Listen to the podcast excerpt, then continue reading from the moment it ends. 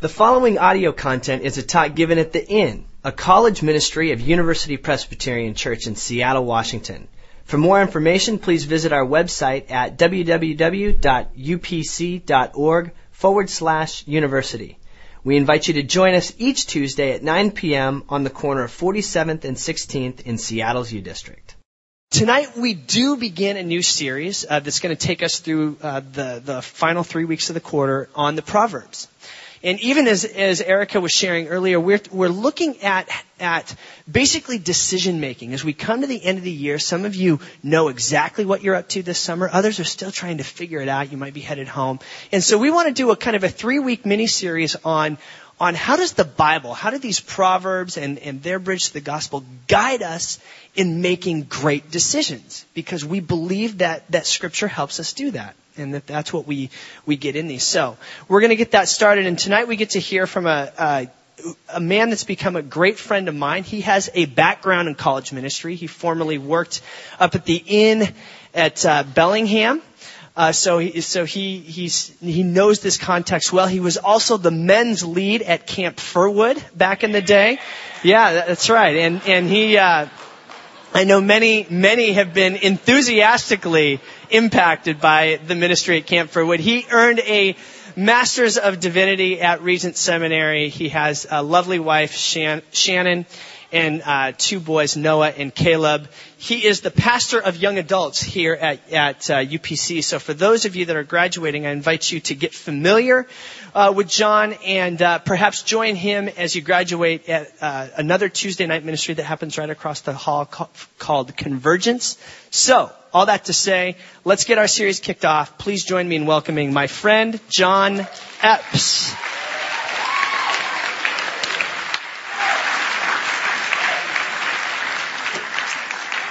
Well, thanks. I appreciate that. It is fun to be with you. Like Ryan said, I do have a background in college ministry. I love college ministry. I love what I'm doing now, but I, I came out of this place where I fell in, in love with college ministry up in, up in Bellingham. By the way, I love that, you know, you can always, you can always count on Firwood people, right? Doesn't matter if they're the one person in, in the room. Yeah! We've our own little cult, right? We got our own little names for you guys to know. I was Shamu, uh, obviously because I'm big as a whale. Um, Listen, one of the things I love about my job is that I actually get to I get to work with the human staff. I, I got to I get to work with Ryan and, and all the rest of it. I, I love it. It's one of the best things. I I had gotten connected with this church years ago. Uh, I was like Ryan said, I was up at the inn. I was I was an intern and then on staff there. And during that time, I had through Camp Firwood, by the way, one of the side bennies of Camp Firwood, a honey. Um, not that I was going there for that or anything, but five, only took me five years. Five years. I met this amazing woman named Shannon, and she was on. She was a, an intern down here, and so I, I would drive down all the time and and hang out with the staff down here a little bit, and it was hilarious walking into the office because I'd come in and and there was all the other interns that were just kind of like, "Hey, what's up? You know, who's this hippie from Bellingham hanging out with one of our interns?" Uh, but I eventually got to know a bunch of them. They became, they're actually great friends of mine now. Uh, it was during that time that I actually uh, met Ryan as well. I ended up staying in with a host family. I mean, I, I got taken in by UPC. It, was one of those great experiences. You guys probably know interns have host families, which is this great experience where they get to live with a family, and they uh, it, it's a way to kind of supplement them giving themselves over for a year of ministry. Well, this particular family not only hosted Shannon, but they hosted me. I would drive down on the weekends to see her. And uh, they would actually give me my very own room, which was great. Uh, it challenged my masculinity. I'll be honest. It was uh, they gave me this big, huge, like four post uh, bed draped in pink, deep shag, like green carpet. It was amazing. It was like every. It was like I'm thankful for the room, but man, they actually became great great friends of ours. We had them uh, to our wedding. You, some of you guys have heard that expression. You know, wanting to make sure that you, you know you keep the right distance. You know, leave room from the Holy Spirit. You want to keep this thing, you know, good when you're dating, right? Well, they actually kept the whole floor in between us just to make sure nothing would happen. They put me on the third floor and, and Shannon on the basement, but. I don't know what that says as far as their trust of me or anything else, but I'll just leave it at that. Well, anyways, I've known Ryan for about uh, 10 years, and, and I totally appreciate um, coming here, but I just feel like, man, talk about throwing a brother under the bus. Have him, have someone come and talk about Proverbs after a whole series on sex, right? I mean, it's just, it's just like, great, we're going to talk about wisdom and discernment and decision making, all that kind of stuff after, you know, Q&A, and some of you were probably wondering, you're like, what? That whole thing is done? I mean, some of you are probably looking at your Blackberries. I'll, I'll be actually watching, making sure you're not going to that blog site right now uh, on the web. But here's the thing: this is this is good. This is good. This is great. This is really, really important because, especially even in the areas of sexuality, we need to learn how to make good decisions. We have to learn how, how somehow we can, we can get into this place where we're, we're not kind of tripping up over ourselves all the time. But, but here's what I also know. I know that you take something like wisdom, and, and it's easy to check out on that. It's easy to, to be like a wisdom, man, what, what is that? Is that even something that, that is for me right now? I mean, I'm busy. And wisdom is something that you just kind of get. It sort of automatically comes in. You get gray hair you know, and then you get in, eventually you're sitting on a porch in a rocking chair, back and forth, talking about back in my day, we didn't do this and we didn't do that. All right, that's wisdom. You got little pithy sayings that you can come out, but, but really we don't have time for that now. I mean, we got too much stuff going on. And for that matter, you think about wisdom, it, it's something that, that, that is, it's not fun. It, it seems actually difficult. I mean, you think about, some of us have some hilarious stories of stuff that we've done that we would regret now. Right? You, you, look at comedies. I mean, comedies, again and again, I, I was hearing a, I was reading a, an article uh, from the, the writers of uh, Superbad and, and some of that whole genre of movies, and, they're, and, and the interviewer was saying, hey, listen, you, uh, which is a dumb question anyways, but they're saying, listen, why aren't your characters more mature? Why are they so immature? And, and the immediate response, of course, is maturity isn't funny, right? Maturity just isn't funny. And yet, even in some of these comedies, there's this sense of like, where does that go? That hopefully you don't stay in this place where you're bumbling over yourself and you're making huge errors. See, wisdom can't be just something that is out there because hopefully we don't want to live lives that, that are, that are just a comedy for somebody else. And we know more than that, that, that it, there's stuff that we've done that we just laugh at and it's hilarious, and yet there's stuff we realize that, that, that we just didn't know what was going on, that, that there was this immaturity in us, this lack of wisdom, this foolishness that is not only not funny, it's actually been devastating. Devastating to us, devastating to people around us. We, we gotta get a different view of vision. Here's the thing though, I also know when we talk about discernment, or decision making. This, this word discernment comes up. And, and there's, there's a lot of confusion on that as well. So I need two volunteers. Come on, two volunteers. I'm going to pick you. If, I, somebody right here. This is a man of action right here. This is what I need. What's your name? Michael. Michael. Very nice. Michael, come right over here. All right, come on. I need someone super spiritual. Sell out one of your friends. Right now, right now, right now. All right, this person just got sold out. Come on. All right, come on up here. Very nice. Look at that. Becca and Michael. Very nice. Give them a hand. Okay, we're going to talk about.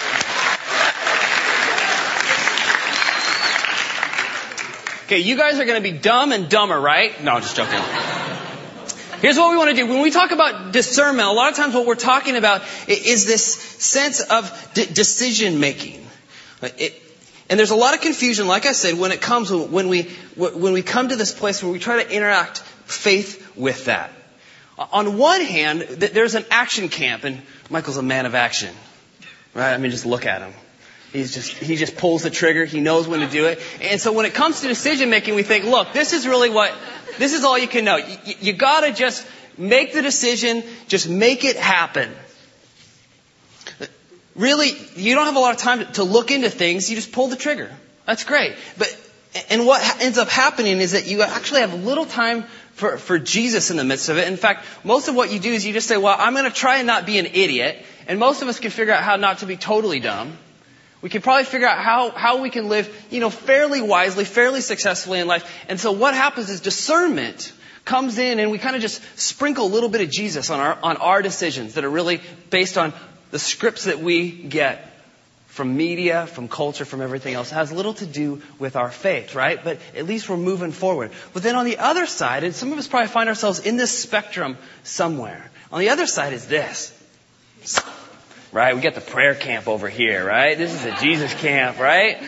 We want to take faith super seriously and, and so, but sometimes what happens is we get paralyzed. Because we think if I'm going to make a decision, if I'm going to ask God, kind of God's advice into the midst of this, I got to pray and I got to pray and I got to pray and I got to hear exactly what God wants me to do about everything. And I can't move forward until I know exactly, exactly, exactly what I'm supposed to do, down to specifics. So I pray and I pray and I pray and I read and I read and I read and sometimes we get desperate. And so what we do is we start flipping through. I'm just looking for any old thing. Boom. And then you, you land on just some bizarre passages, right? In Leviticus, you're like, no, that can't be right. That's, that's illegal for that matter. Okay, so you keep flipping through, you keep flipping through, you keep flipping through. Now here's the thing. It looks like we're being spiritual over here, doesn't it? But in both cases, there's something awry because over here is, is this paralysis. And I wonder this. If we're to be really honest, that, that sometimes what we want when we, when we want God to tell us exactly what to do is that we want God to take the responsibility for our decisions. That what we want is somehow we want God to guarantee that everything is going to work out just right. And so when it doesn't work out right, we can go, well, man, it was God's decision. It's not my, it's not my fault. So there, there's a, there's something that is awry in both of these. All right. Thanks, you guys. Good job.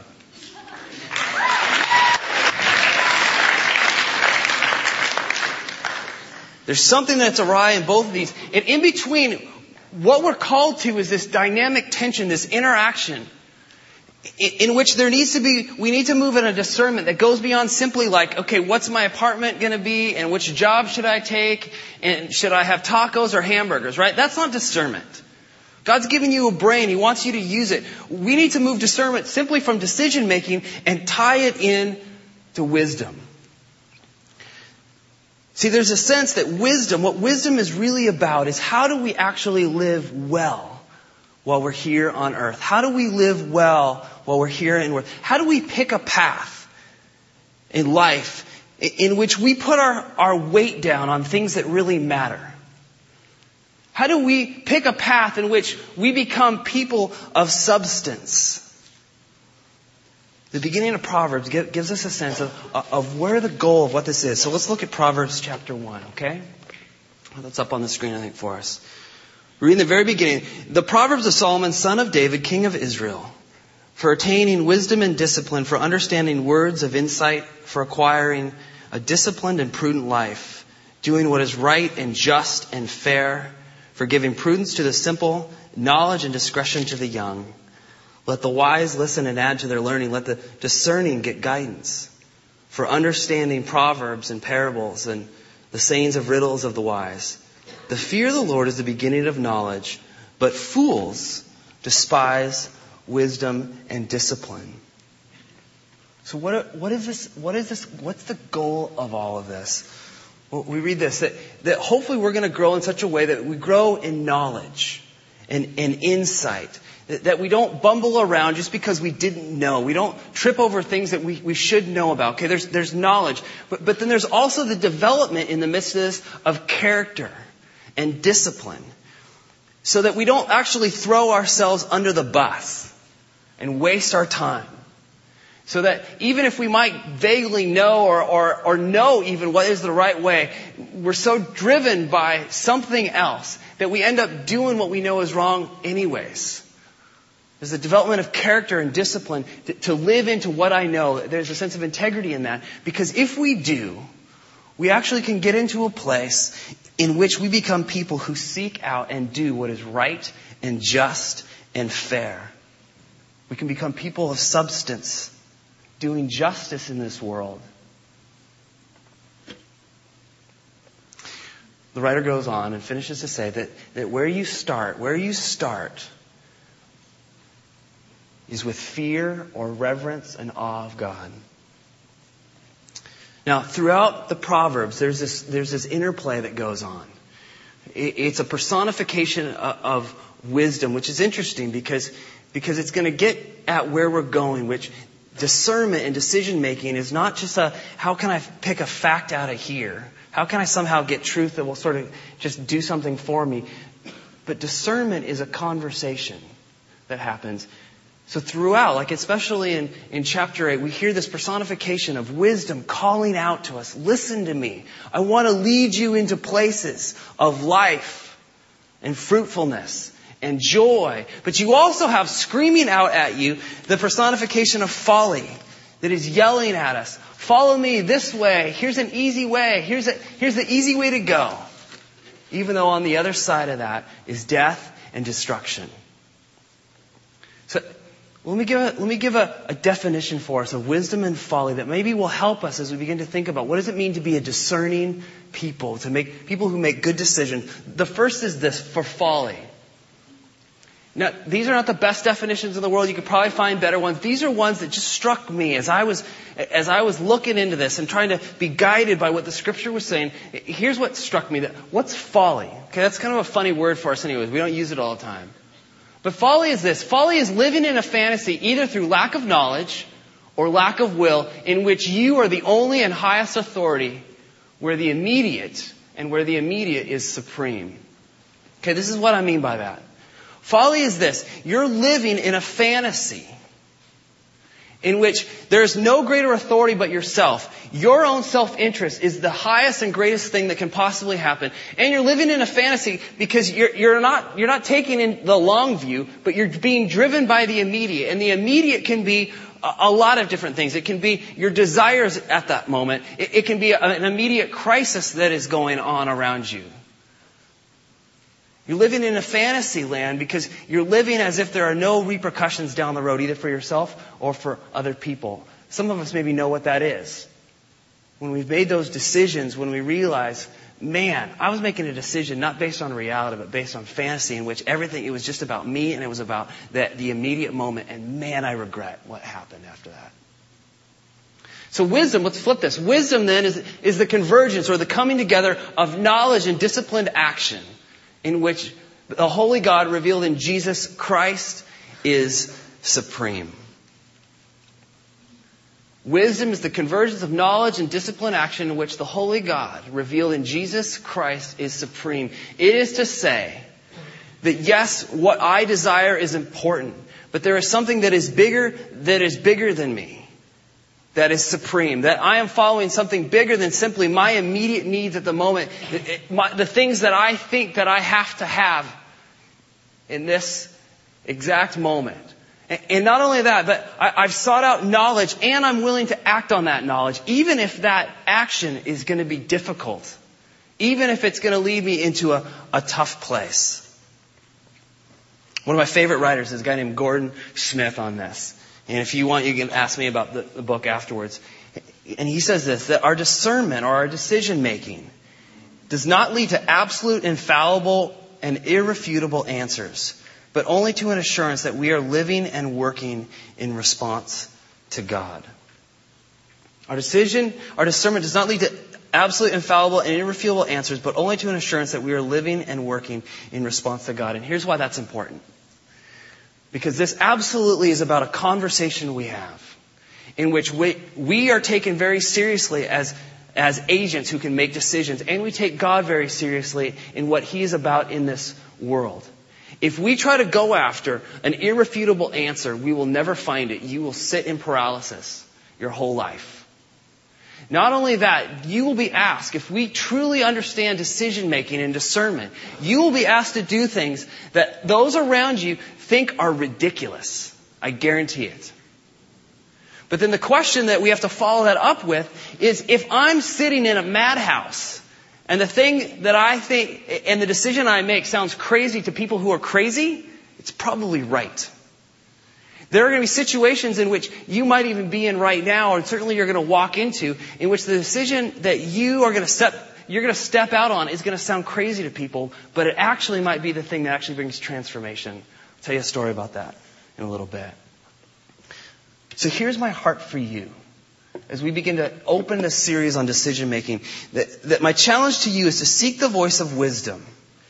And you're going to grow in, in authenticity and impact. Seek the voice of wisdom, and you're going to grow in authenticity and impact. Let me explain a little bit what I mean. Let's look over in Philippians. Philippians chapter 1. Okay, Paul picks up on some similar language, uh, real close to what the beginning of Proverbs looks like. Paul says this. I, this is my prayer for you, that your love may abound more and more in knowledge and depth of insight, so that you may be able to discern what is best and may be pure and blameless unto the day of Christ, filled with the fruit of righteousness that comes through Jesus Christ to the glory and praise of God. Says this, look, I want your love, this love that sprang up when you came to faith in Christ. I, want that love to not just be kind of, of a nice feeling, uh, of an, kind of a, an immediate reaction that is great and then bubbles down and turns into nothing. I want that love to, to go deep. I want you, I want you to have a, a knowledge and a depth of insight.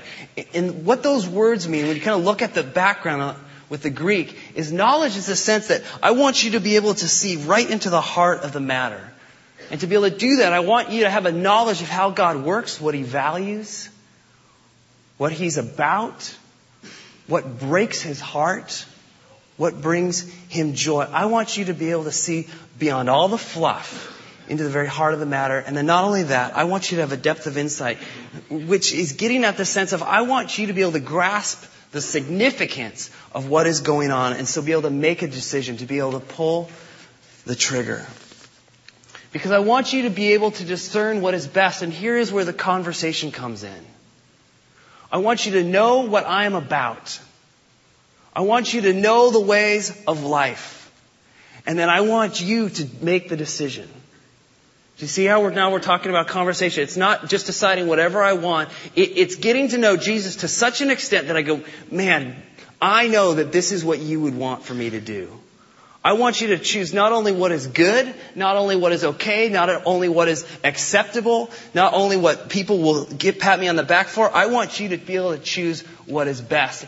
And here's the deal. Right now, we are inundated with decisions. Inundated. There's a million and one good things that you can be a part of. And if you pursue every single one of them, you will just burn yourself right out. Paul says, I want you to be able to discern what is best because if you do, here's the result that's going to come out of it. The result is that you're going to be pure and blameless. Now, let me talk about that. Again, this, you kind of read it, you're pure and blameless. What's that about? I think sometimes we make the mistake of purity and being blameless, and purity especially with this area kind of of sexuality, but it's really not. In the Sermon on the Mount, Jesus says this, Blessed are the pure in spirit. He begins his Beatitudes. On the right road are the pure in spirit, for they uh, the pure in heart, for they will see God. And then what I think he does is in chapter 6, he goes on, he says, let me illustrate this and what this looks like for you. When you get up and you pray, don't do so so that everybody thinks you're really hyper spiritual and great. When you pray, do so in private so that and do it before your heavenly Father. When you give, don't do it in such a way that you kind of announce with every announce to everybody, "Look at me! I'm so great! I'm so spiritual! I'm giving all this money." Do it. Do it so that nobody knows. Do it before your heavenly Father. If you fast, or when you fast, it's not even a question. When you fast, do it so that people don't look at you and go, "Oh man, oh, you look like you're really suffering for the Lord." Get a pat on the back. Do it before your Heavenly Father so that nobody knows. And here's what he's trying to say. Here's the purity. Here's what we tie into purity of heart. Here, I don't want you to have, I don't want you to be divided. I don't want you to act like you're doing one thing. Praying, giving, fasting. Like you're doing it for God. But what you're really doing is actually doing it for the accolades of people around you so that people will, will boost you up. It reeks, doesn't it? Because we know that somebody like that is really what we call a hypocrite. But when we do it, when we act with a purity of heart, what happens is that what we put off is authenticity because people know. I don't know what's going on with that person, but I know that there is an authenticity to them in their heart, but also in their actions. They're not blowing smoke. They're not trying to look good. They just are who they are. And they're driven somehow by something that is very different than what I understand. He goes on, he says, Here, I want you to be filled with the fruit of righteousness. Again, righteousness is this weird word for us that we don't get a hold. But if we were to get a hold of righteousness, if we were to become a community that is known for righteousness, this would be the most attractive community ever. Righteousness is about being totally in right relationship with everything around us, with God, with our neighbor, with ourselves even, with the creation that God has mandated us to take care of and to steward. Right relate, being filled with the fruit of righteousness is a sense that God is doing a transforming work in me because I am following His voice. I am discerning what is actually best, and so He is transforming me, and so I'm beginning to transform the relationships all around me. I'm not at conflict with those around me. Uh, those around me who I work with, I go to school with, trust me. Because they know that there's an authenticity to me, but also that my word is good. That I will follow through, that, that they can trust me and I'm not gonna stab them in the back. You, you look around, you see someone who actually restrains their own needs and their own desires so that creation can actually flourish, can be well stewarded. That they will restrain themselves so that others can flourish. You go, that's something that's attractive. That's the righteousness that had sinners flocking around Jesus. It's also the righteousness that had Jesus calling out the things that were terribly, terribly wrong with the religious system of the day, with the Pharisees. It's a righteousness that has huge impact, whether people see it or not. Well, here's the deal. You think, great. I want to follow God's voice, but how do I have any sense of assurance that I am following God? It's, it, it, I don't see God. I don't necessarily feel like I audibly hear God. So, so where's that assurance? How, how am I, in the world am I supposed to make a decision? Well, the assurance that we get comes through a peace. It, it, and at the very heart of discernment is peace, and that's what we need to seek, and that's the voice that we need to be listening for. When I mean peace, it's this. It's a sense of joy and contentment, serenity. It's a sense that everything is all right. That even when you're making a, a really brutal decision, maybe even to, to break up with somebody, maybe to, to even to say a hard word to somebody, that at the very big, at the very heart of it is a sense of like, yeah, this is right. This is right. That we need to seek that peace because that voice is the voice of God. Because God is, is the voice of peace. So let me throw out a couple of things developed by St. Ignatius. St. Ignatius was part of the Counter Reformation. Some of you may or may not know that there was a split in the church from the Catholic Church to the Protestants. Because they looked at the Catholic Church, they go, man, this is just a mess. What in the world? So they started pulling away, and there were those that stayed with the Catholic Church and said, yeah, it's a mess, but let's reform it. And so St. Ignatius came up uh, with some things I want to share with you tonight to think about how do I begin to discern what, what the voice really sounds like. What he gives us, and, and what I want to challenge you with is one commitment and four questions. And the first commitment is this that we make no decisions in desolation. Okay, again, let me define that a little bit for you. Desolation is that sense of anger, depression, discouragement, inner turmoil, disease, comfort, or discomfort, anxiety, fear, condemnation, guilt, dryness. You guys get the, you guys get the sense? You guys with me? Yeah? Okay, no decision. If you forget everything else, this is the one thing that you need to hold on to.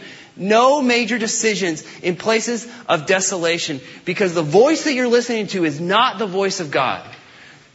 If you're listening to anger and fear and anxiety, you are not listening to the voice of God. And this goes against everything that we, that we have come to, to grow up and expect in our culture.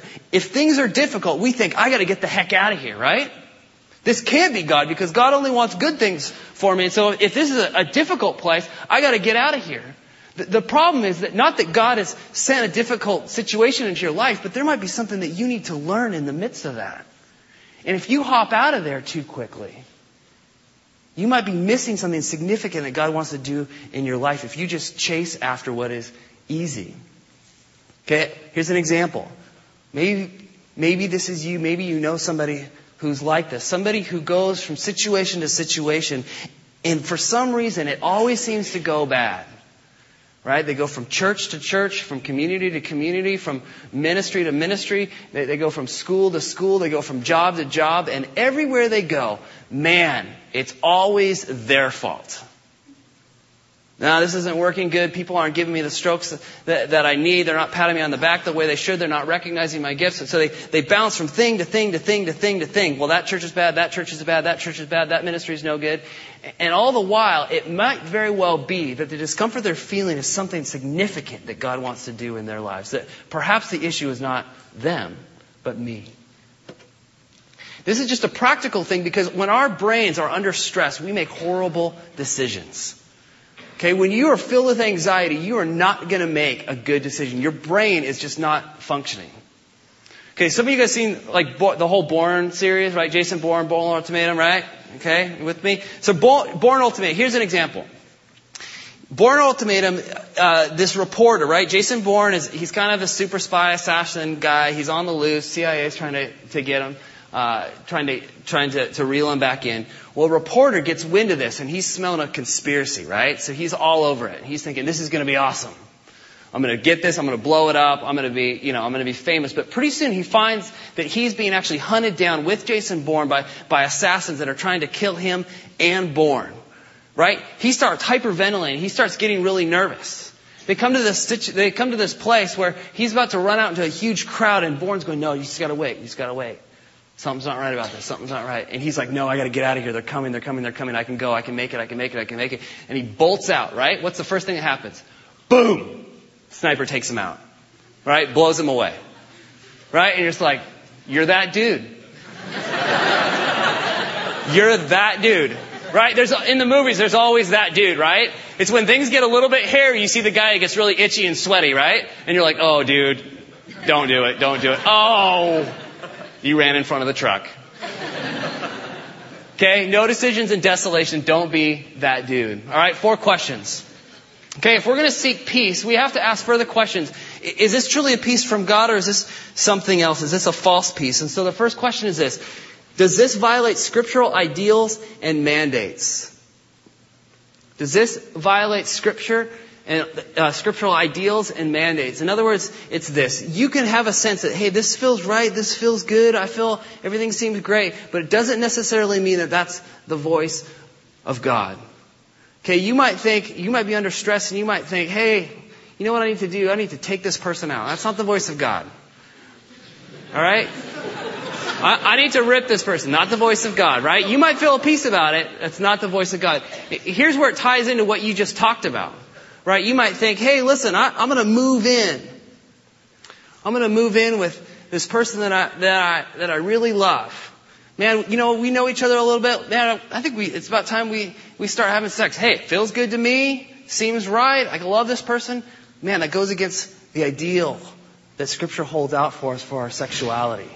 That's not the voice of God. Second thing is, does this lead to growth or to comfort? This decision that's popping up, and you have the sense, and you're testing it, you're saying, okay, is God's in this? Does this lead to growth or comfort?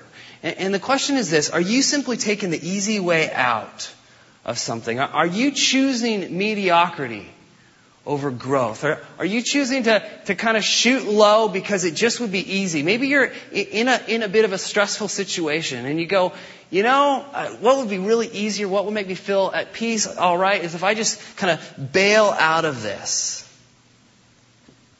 But it's not the voice of God. God is always going to call you in, into places of growth. Now, as I, I, was talking with some folks who do a speaking team with me, um, with convergence, and, and, and one person made this comment that I just loved because it was so honest. They said, you know, sometimes honestly I'm scared of what God is going to call me into because it is going to be way bigger than me, way beyond me. And it freaks me out. So I'm actually scared to hear what God might want to say. So it's easy for me to want to just go, well, this would be the easy way. The problem is later down the road, we're going to look back and we're going to look at that time, that decision with regrets because we simply chose what is easy. God's got something big for you. Don't sell yourself short. Third, does this lead to avoidance? In other words, does this decision, and this gets at our busyness that we all have, and, and I'll be honest, I, I am someone, I'm an active person, and it is so easy for me to get, to get busy, but does this question Uh, uh, does this lead us into a place where we simply get busy and allows us to avoid things that we really need to do? Am I so busy that I have no time for prayer? Am I so busy that I have no time to engage in fellowship, in a small group, or in significant family relationships? Am I so busy? And, and he, here's the twist on it. Am I so busy actually because I like people to notice that I'm busy? I like to, people to always kind of get a sense of, man, that person, man, John, he's just so busy. He must be really important. He must be doing something big.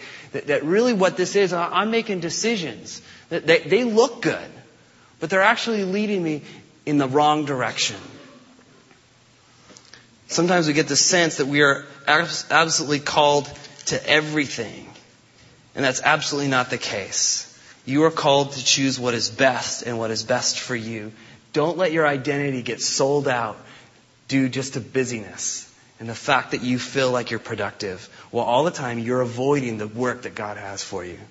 Lastly, is this is an, examination of our motives. That sometimes even we might have a sense that even in, in worship, in, in prayer, there's this idea that pops up. And what we need to do is we just need to be brutally honest about our motives and ask, what, what was the context in which this popped up?